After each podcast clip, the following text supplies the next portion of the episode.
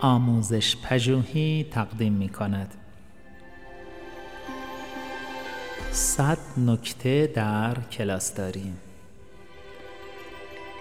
نکته 98 دوستان.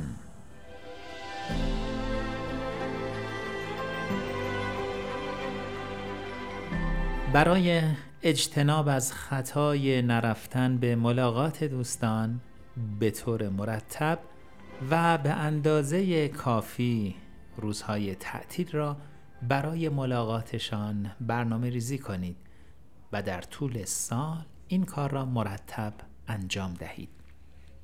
البته دوستانتان کم کم دلایل شما را برای کمتر به ملاقات رفتنشان درک خواهند کرد. من معلمیانی را دیدم که در تلاش برای راضی نگه داشتن همه دچار رنج زیادی شده اند گرچه داشتن همکارانی که به تدریج دوست شما می شوند فوقلاده است. ادامه ارتباط با دوستانی که معلم نیستند نیز اهمیت دارند. در ارتباط با این دسته دوم از دوستان خواهید فهمید که زندگی چیزی فراتر از تنها مسائل مرتبط با معلمی است.